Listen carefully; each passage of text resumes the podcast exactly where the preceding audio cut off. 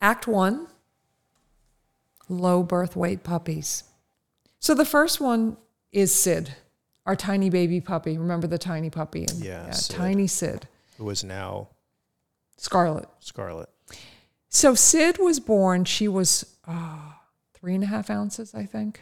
I think she was three and a half ounces, If that. if that. And our normal is eight to 12, I would say, eight, eight and a half to 12 ounces. So she was just tiny, tiny, tiny. And, you know, she came out and she suckled right away, which for us is a threshold, right? That they have to nurse, they have to want to nurse. You know, people kept asking me, is she going to make it? Of course, you know, Facebook, everybody, the, the little one. I mean, yeah, it's heartbreaking. And So- why not? and why not? And I kept saying, I don't know. You know, there's no, I kept saying, not only don't I know, I said, there's no way to know. There's no way to know. But she's nursing, so that she's crossed that, she's crossed that uh, threshold. She's nursing, but I don't know. And then, you know, the days went by and she did okay. We had some issues with her getting cold. That was a problem.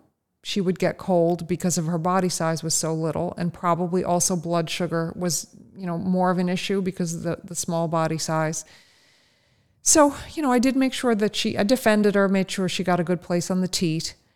I provided an extra heat source for her, so I always made sure she was snuggled into a, a warm neck warmer. Velvet would be kind of upset by her sometimes. And, you know, a lot of breeders will say, you know, mother knows best, it's nature, if she's rejecting it. But, you know, here's the thing about that is that many times the dam will be rejecting a puppy just because it's a little cold uh, or a little, the body temperature is a little bit lower, even if it's not totally chilled, or the blood sugar might not be quite right. And these are things that are really, there's nothing inherently wrong with the puppy. It's just that the small body size, it, it chilled easier. So, you know, I was working hard to keep her warm. And then, but it was really still from time to time upsetting to Velvet. So I tried to sneak her out of the box. That didn't work because Velvet knew she was missing and she went nuts.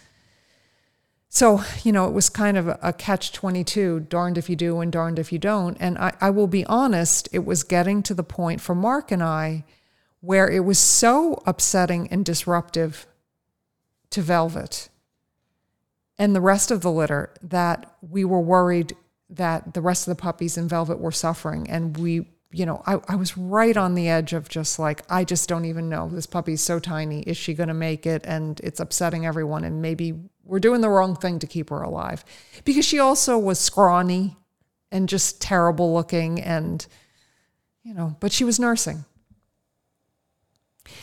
And then right after that, she sort of turned a corner. I don't know if you remember that, honey, but she sort of turned a corner and she just started gaining and doing a lot better. And Velvet settled down. Yeah.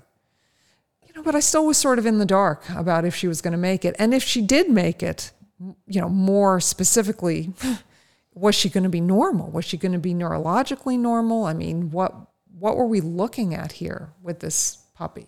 You know, what kind of possible defects? I, you know, I just I didn't know, but she moved normally, she nursed normally, she was strong. So there we were. So now comes my part about the story and my story and how my story almost kept me from learning something. So we put up pictures of her all the time. Of course, every she had a whole following. And somebody said, "Isn't her head abnormally large?" And I very reflexively said, "No, no, bull terriers have big heads. They have big heads. That that's how they look."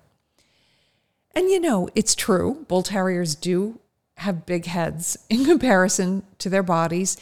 And in fact, there's a great article uh, by Winkie Mackay-Smith on type in the bull terrier where she specifically talks about it and says it's one of the things that artists tend to get wrong and judges too when they're judging or drawing bull terriers is proportionately the head is large. It's what gives them that ca- they almost look like they're going to tip over onto their head. It's- yeah, Yeah. right, they do. They almost look like, you know, those uh, fisheye things when you're looking through it and the head's really big and the body's little. Yeah. I mean, that's you know not that extreme, but that's sort of the effect. It's it's the head is big. But here's the thing. That puppy, the head was really big and the body was really scrawny. But I just, you know, I had this strong thing in my head, almost reflexive, like, no, no, no, no, no, no. The the head's supposed to be big because that's my tribe, right? I'm a bull terrier fancier and I know and you don't know, and the head's big and it's supposed to be big. And I just even though at the time I remember looking at it and thinking, yeah, her head is big, my my just knee jerk was no, no, that that's normal.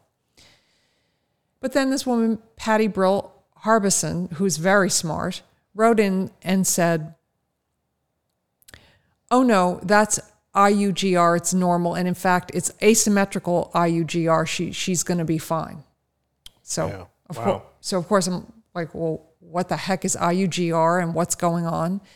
So, IUGR is intrauterine growth restriction. And what it means is that the animal, human or puppy, somehow had growth restriction in utero. And there's a lot of reasons it can happen, but basically there's asymmetrical and symmetrical. Symmetrical is where the puppy is born proportionately small. It's like a perfect little puppy, but it's just small. And then you have asymmetrical, where the puppy is born and it's a little bit of a Frankenstein puppy. It has a ginormous head and a scrawny little body with no subcutaneous fat. It almost looks like wasted away, like a little old man. And, you know, so those puppies, those asymmetrical puppies, really are not as attractive.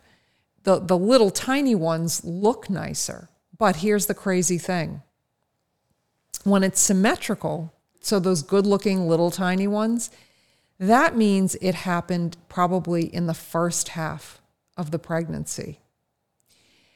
And the prognosis is actually worse for those puppies, ironically, because in the first half of the pregnancy is when the uh, the neural tube is being formed, and that is when you get profound birth defects.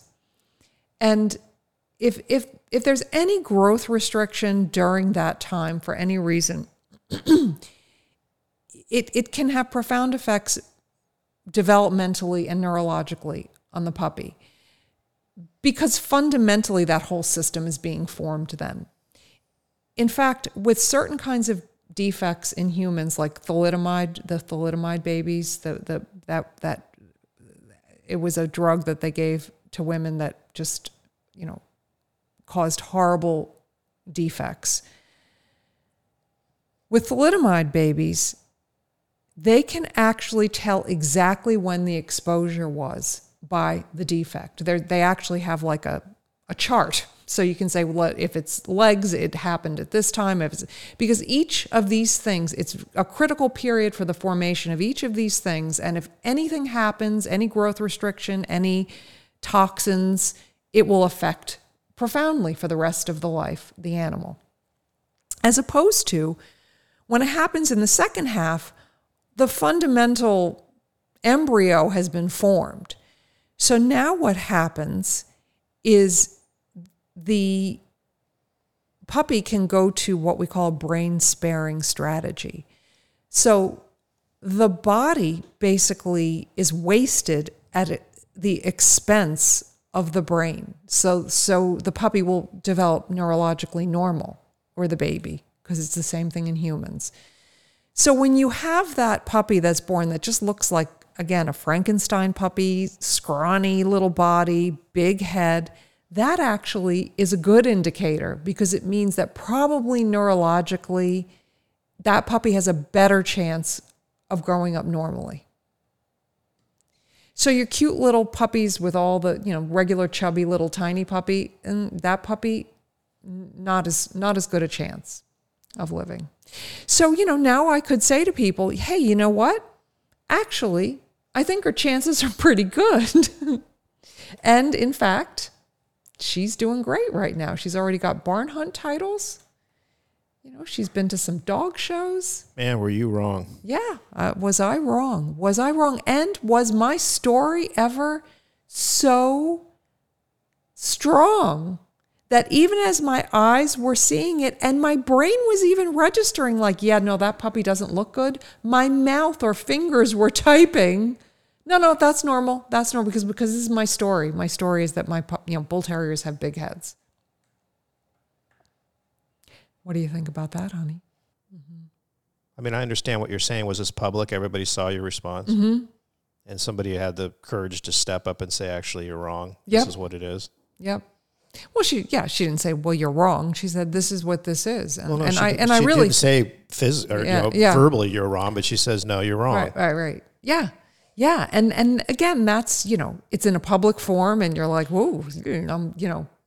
But I, for me, I think here's the thing. Once you take that step to saying, when someone puts out something that shows me that I actually am wrong, for me, now that I have this mindset of being wrong is growth, I'm like, wow, Patty, thank you. That's amazing. I did not know that. So that now becomes for me a position of strength. Because you're a little bit of freedom, I guess, too, huh? You have to worry about being right all the time. You don't have to, well, it's, you know, because being, listen, anybody who comes and tells you, I'm right all the time, this is the way it is, and you just do what I do, and what I do is the right thing, run from that person because they don't know what they're talking about. Can't be. No, it's just not. Because if you're never, you know, listen, the world is growing, knowledge grows every day. We know more every day. So, so that was our little puppy story that we learned a lot about.